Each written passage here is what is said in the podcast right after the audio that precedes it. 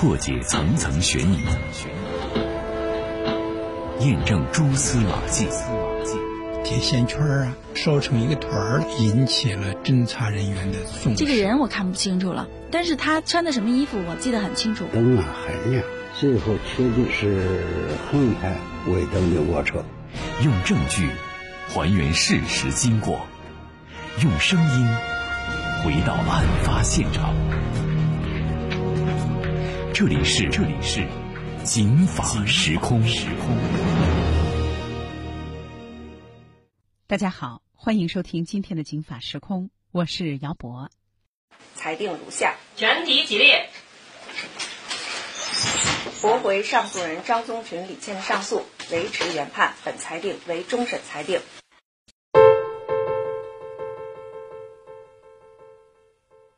这是一个法院宣判的现场，像这样的宣判的现场，北京市的法院每天啊有几百起。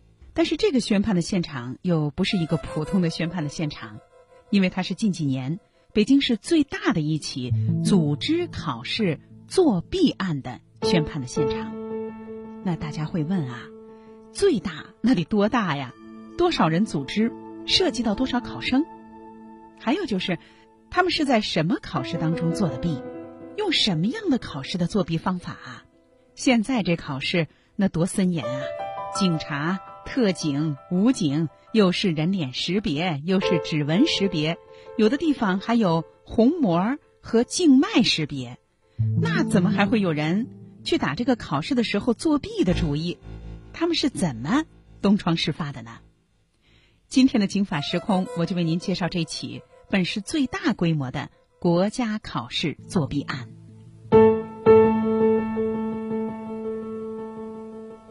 我们在这里每一个人，他们除了我以外，可能每个人的学历都很高。说这话的是一九八五年出生的张无涯。张无涯在海淀区有一个自己的教育科技公司，海淀教育是北京市的教育重区，在这儿不仅教育市场的消费者多，竞争压力也大。张无涯呢做的这个教育培训是针对研究生考试。比如说 MBA 呀、MPA 呀等等这一类的国家级的研究生的招生考试，研究生的招生的考试有它培训的一些特殊性。首先，你得找到那些呢想考研究生的人；其次呢，人家来了还得让人家在你这个体验消费的过程当中还没体验就给你交钱。不过呢，张无涯这个买卖一开始呢还是做的挺好的，因为呢他有一个保过承诺。什么叫保过呀？不是说我保你一定能过，而是说你就在我这儿交一次钱，你过了，那你就算了，这笔钱我就收了啊。你没过没关系，你再回头还到我这儿来上课，哎，我就不再收你的钱。所以一笔钱我就保你啊，一直到你过关为止，是这个保过。那咱们一块来听北京晚报的记者张宇。对张无涯这个买卖的介绍，教育培训公司的法人是专门干教育培训的。他说这个教育市场很大，据他称呢，他是为了好玩，觉得有意思。就是他成立了公司之后呢，他在网上就看到很多关于这些包括研究生考试的信息，他觉得好玩，觉得有意思。因为可能这个教育市场来考试的学生特别多，所以他就想通过考试，然后承诺保过，可以招揽到更多的学生。他请到的老师比较权威，再加上这样一种特殊的营销手段，一笔钱一直啊包到你过关为止。不过这包过和保过之间，这听上去挺像。这慢慢的呀，就有学生问他说：“老师，您这个包过哈，是打保票能让我们过吗？我们考研究生也不在乎钱，也不想把你这课上两遍，你能不能保我们过，别包我们过呀？”就在这个时候，他又认识了几个也是从事教育培训工作的同行加朋友。记者张宇介绍说，在二零一六年十一月之前呢，他又认识了另外两家的也是类似于教育公司的两个法人，然后再加上他的妻子李倩，然后还有他的一个哥哥叫张峰，这五个人就建立了联系，然后大家伙就商量着怎么去招揽生源呀，怎么发广告啊什么的。张无涯和吕世龙、张宗群分别注册成立了星空世纪、北京教育科技有限公司、北京华拓易通技术培训中心和法大北京教育咨询有限公司从事法律咨询等业务，同时也开始有针对性的承揽一些研究生招生考试当中的保过班儿。不过，慢慢的，他发现啊，用这种经济上的所谓的保过或者包过的方式来宣传的，周围的机构是越来越多。而且呢，以前呢就有人这么做过，人家这么做是因为教师特别权威，相关的辅导有质量，考生啊也比较信任。而自己的这个保过，说到底啊，就是说你不用花两份钱，仅此而已。这慢慢的，他感觉到了竞争的压力。这边呢，又有学生不断的在询问说：“老师，您有什么更好的办法？哎，您比如说在题上啊，老师啊，复习方法上啊，帮帮我们，真正啊实现您这个保过的目的呢？”他就开始上网。哎，他在网上啊，他就发现 这有些人对这个作弊还挺有研究啊，研究这个发射器、那个接收器，这倒挺有意思。张无涯把自己的这个想法告诉了妻子，他说：“啊，咱们能不能也拓宽一些业务，上一些啊核心措施？”妻子没同意。不过呢，他慢慢的缠着妻子帮他一块儿做这个事儿，因为他的妻子啊也是一位在读的研究生，而且呢还是这个专业的。他要想做这个事儿，他得得到自己不仅是贤内助啊，同时事业上的帮手、公司的合伙人的同意。到了二零一六年的九月份，距离下一次他们这个保过班儿 MPA、MBA 考试就剩下一个月的时候，他又把这个想法给妻子提了出来。咱们来听张宇的介绍。据张无涯说呀，他这个组织作弊的这个想法并没有得到他妻子的同意，但是因为距离考试还有一个月了，他妻子也没有办法，没有太长的时间做反应，然后就同意了。有了妻子的帮助，他这就开始行动了。他在网上以一千五百块钱的价格买了三套发射器，又买了二十多个接收器，这就由他的合伙人张宗群、吕世龙、张夏阳把这个信号的接收器啊，打算分发给考生。怎么分发呢？他们呀得跟这些考生去沟通啊，你谁想参与我这个事儿？那参与这个事儿就得接受我这一套操作，现场呢就得带着我这个接收器。那当然也是有风险的，不过呢也是有获益的呀。一旦通过，那您今年不管复习的怎么样，可就成了国家招收的研究生了。咱们一块儿来听这个案件的主办侦查官海淀区人民检察院的检察官许丹的介绍。张某本人，他既负责整个事件的筹划，又负责准备这些设备，然后呢，也负责联系考试时就是联系。帮助考生作弊的一些答题的人，然后也负责在网上找题。其他的人呢，呃，有比如说受张某的指派，专门负责呃驾驶车辆，然后在考场周围呢传递信号的人，有负责呢按照张某的安排在宾馆内部负责和做答案的人进行沟通，然后呢及时的把这些答案发送。就是向外发送的这些人，然后呢，也有呢负责专门的，就是呃使用设备进行中继，就是背着背包在考场周围呢，为了保证他们设备的功能和效果，然后呢在考场周围呢就是活动，保证发送信号的人。就是他们其实就披着所谓的教培的外衣，但是实际上，呃，他们的培训是基本上可以说是流于形式的，并没有，呃，一个就是真正的这个出于要通过考试传授知识的目的对进行培训。我们最后指控起诉书指控事实的呢，在三就是三十多个、四十个，呃，每个考生大概是一万元到几万元不等，他们收的费用并不是统一的，然后有的考生呢，呃，是交给了大概十万块钱。有了这一番操作，张无涯也就开始啊和考生商量。那像我这样一番特殊的这个协助，咱们是不是应该签一个相关的协议书，然后呢再收些费用啊？于是呢，他和几个合伙人一块约定，向每名参与作弊的考生收两万块钱，考前付一万块钱，考试后通过了再付一万块钱，还签了一个 MBA、MPA 双证。研究生统招培训协议书，这个考试可就是一个月之后就要举行的了，那是二零一六年的十月二十四号。就这样，他们以各自的教育培训机构的名义签订了教育培训合作协议书，约定张无涯承诺张宗群组织的学员在二零一七年管理类联考内通过全科考试，并可以达到国家 A 线。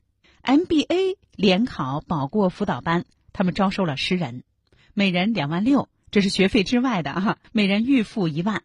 张宗群共支付张无涯预付款十万块钱。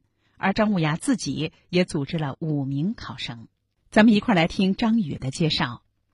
其中就刚才咱们说了五个人啊，其中有三个人是专门帮他招揽学员的，一个叫吕世龙，一个叫张夏阳，还有一个叫张宗群，这三个人负负责帮他招募考生。然后世龙呢，他是招揽了十八个学员，他呢每个人收人学员是两万块钱，他拿出一万块钱来给张无涯。也就是说，他给了张无涯十八万块钱，然后剩下的十八万呢，就相当于他从中获利了，他自己留下了。然后还有一个人叫张宗群，他招募了有十个学员，他这个比吕世龙还狠一点，他每个学员他收两万六千块钱，他拿出一万块钱来给这个张无涯，剩下的自己留着。就通过这些人嘛，他一共截止到考试之前招募了三十三个学员。约好了之后，他又开始购置了足够的信号发射器。信号接收器等作弊的设备。不仅如此，在考试的前几天，还专门组织了一个内部的模拟考试的方式，向这些组织来的考生试验和调试这些作弊设备。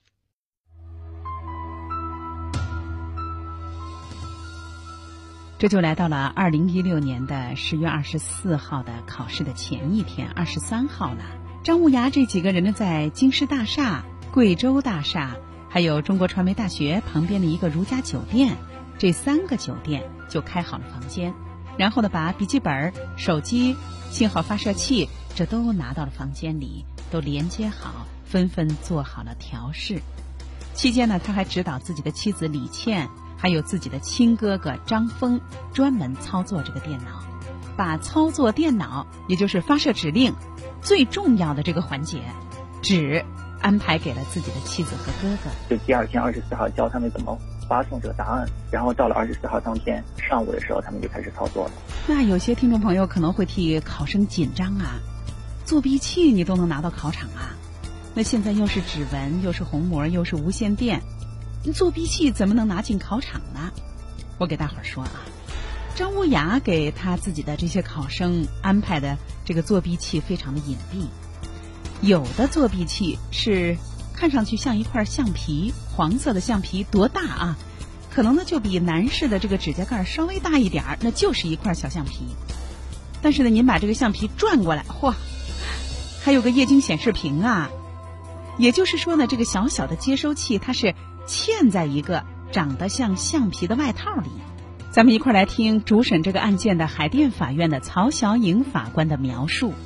类似于黄色橡皮的一个接收器，信号接收器。这个接收器能有屏幕，能显示出来它发出去的内容。咱们来听张宇对这个接收器的描述。它那个考试作弊器特别小，就类似于一块小橡皮，翻过来的话就有一个类似于显示器的一个东西。其实对于咱们没有经验的人，那发现不了。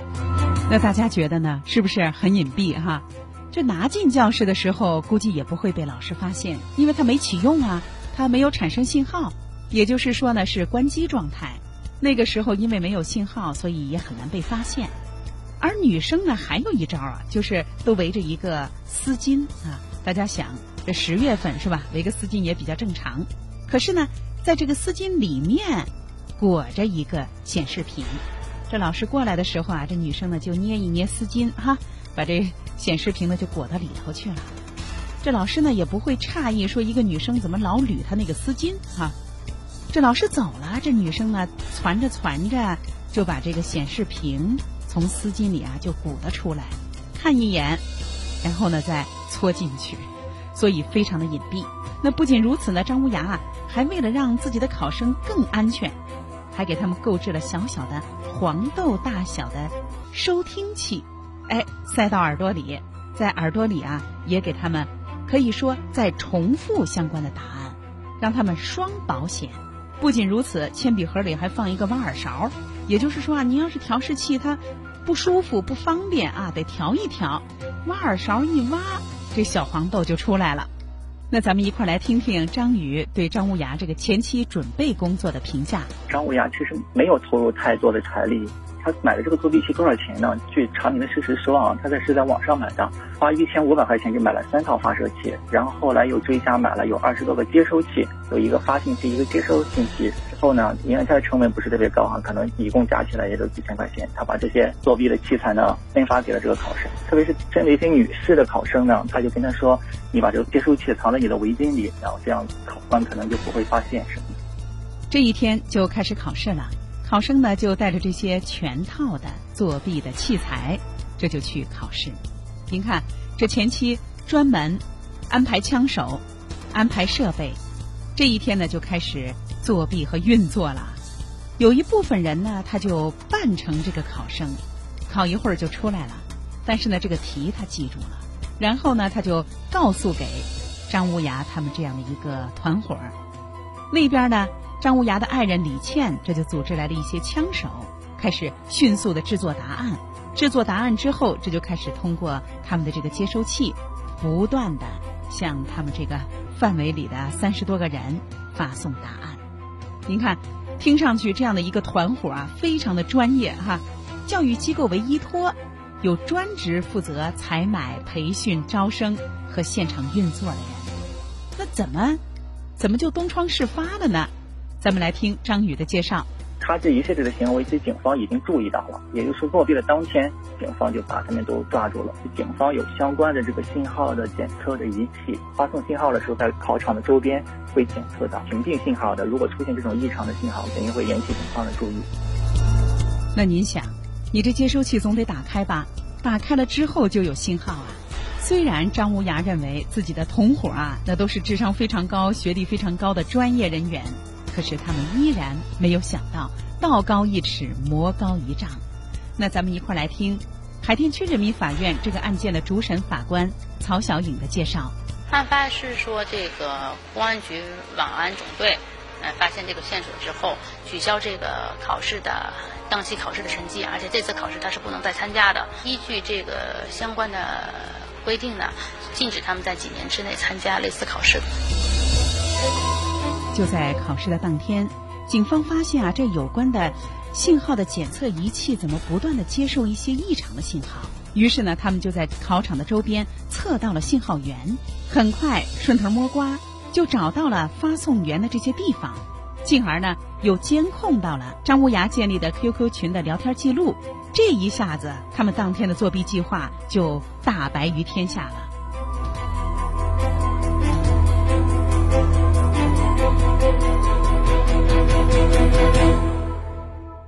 考生受到了处理，张无涯这几个人因为组织作弊，这就被公安机关抓获了。很快，公安机关就把这个团伙化、专业化、分工明确，甚至把钱怎么分都安排好了的犯罪团伙一网打尽。之后，这个案件呢，经过了海淀检察院的公诉，这就来到了海淀法院。这一天，北京市海淀区人民法院作出了一审判决。判决如下：一，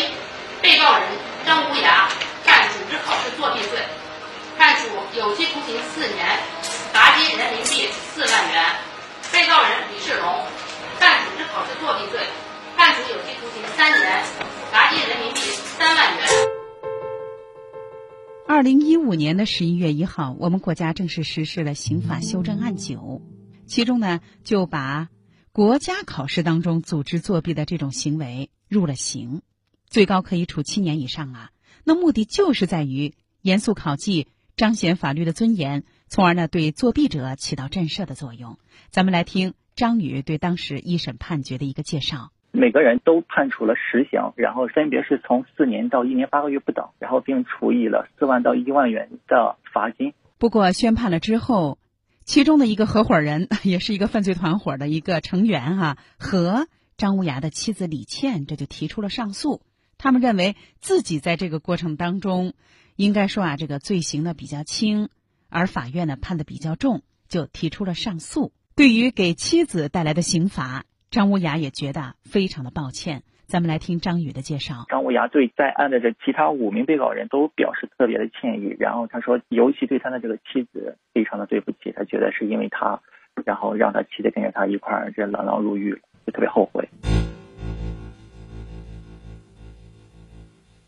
二零一八年的十一月，这个案件的二审在北京市第一中级人民法院开庭审理了。这天，这六个被告人又出现在了北京市第一中级人民法院的上诉的终审法庭上。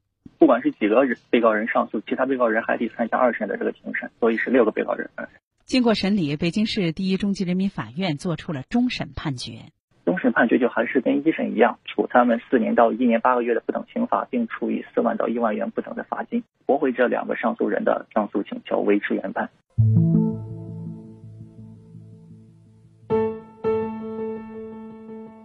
在庭审的过程当中，法官也发现，组织考试作弊的这几个人其实也是看人下菜碟儿。他看你准备的情况怎么样，也就是复习的情况怎么样。你对这个考试通过的迫切程度怎么样？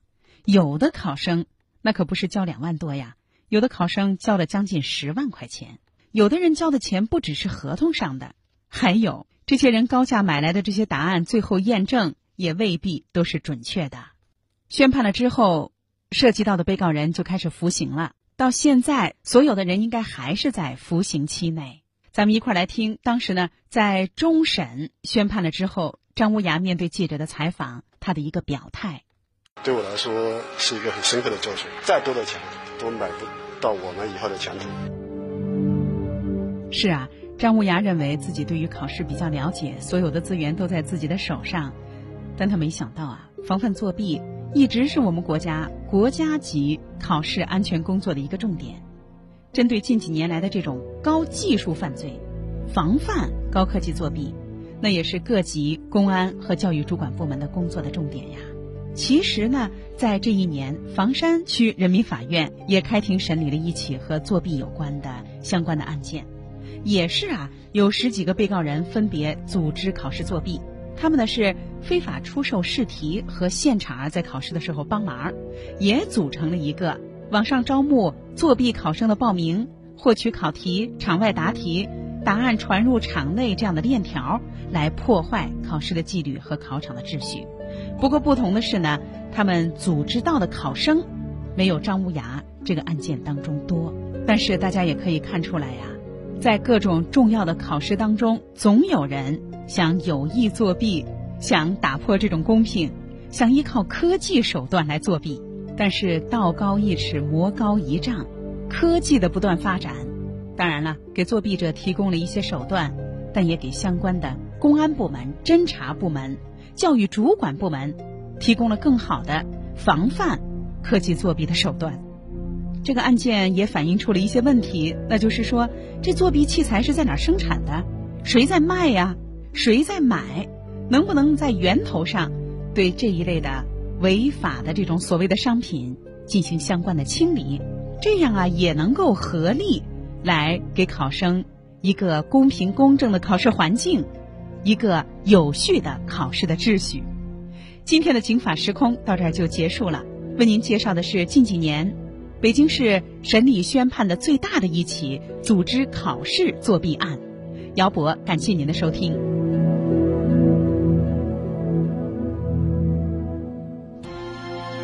法律博大精深，却也鸡毛蒜皮。看似白纸黑字，实则如影随形。共同债务到底是什么意思？如何让法律给您的生活带来更多的平安和保障？现在起，请在微信公众号里搜索“警法时空”或“姚博幺零三九”，不仅有警法时空往期节目内容，更有公益律师及时回答您的法律咨询。时空你好，我有个法律问题，一个贴身、贴心的。私人法律顾问。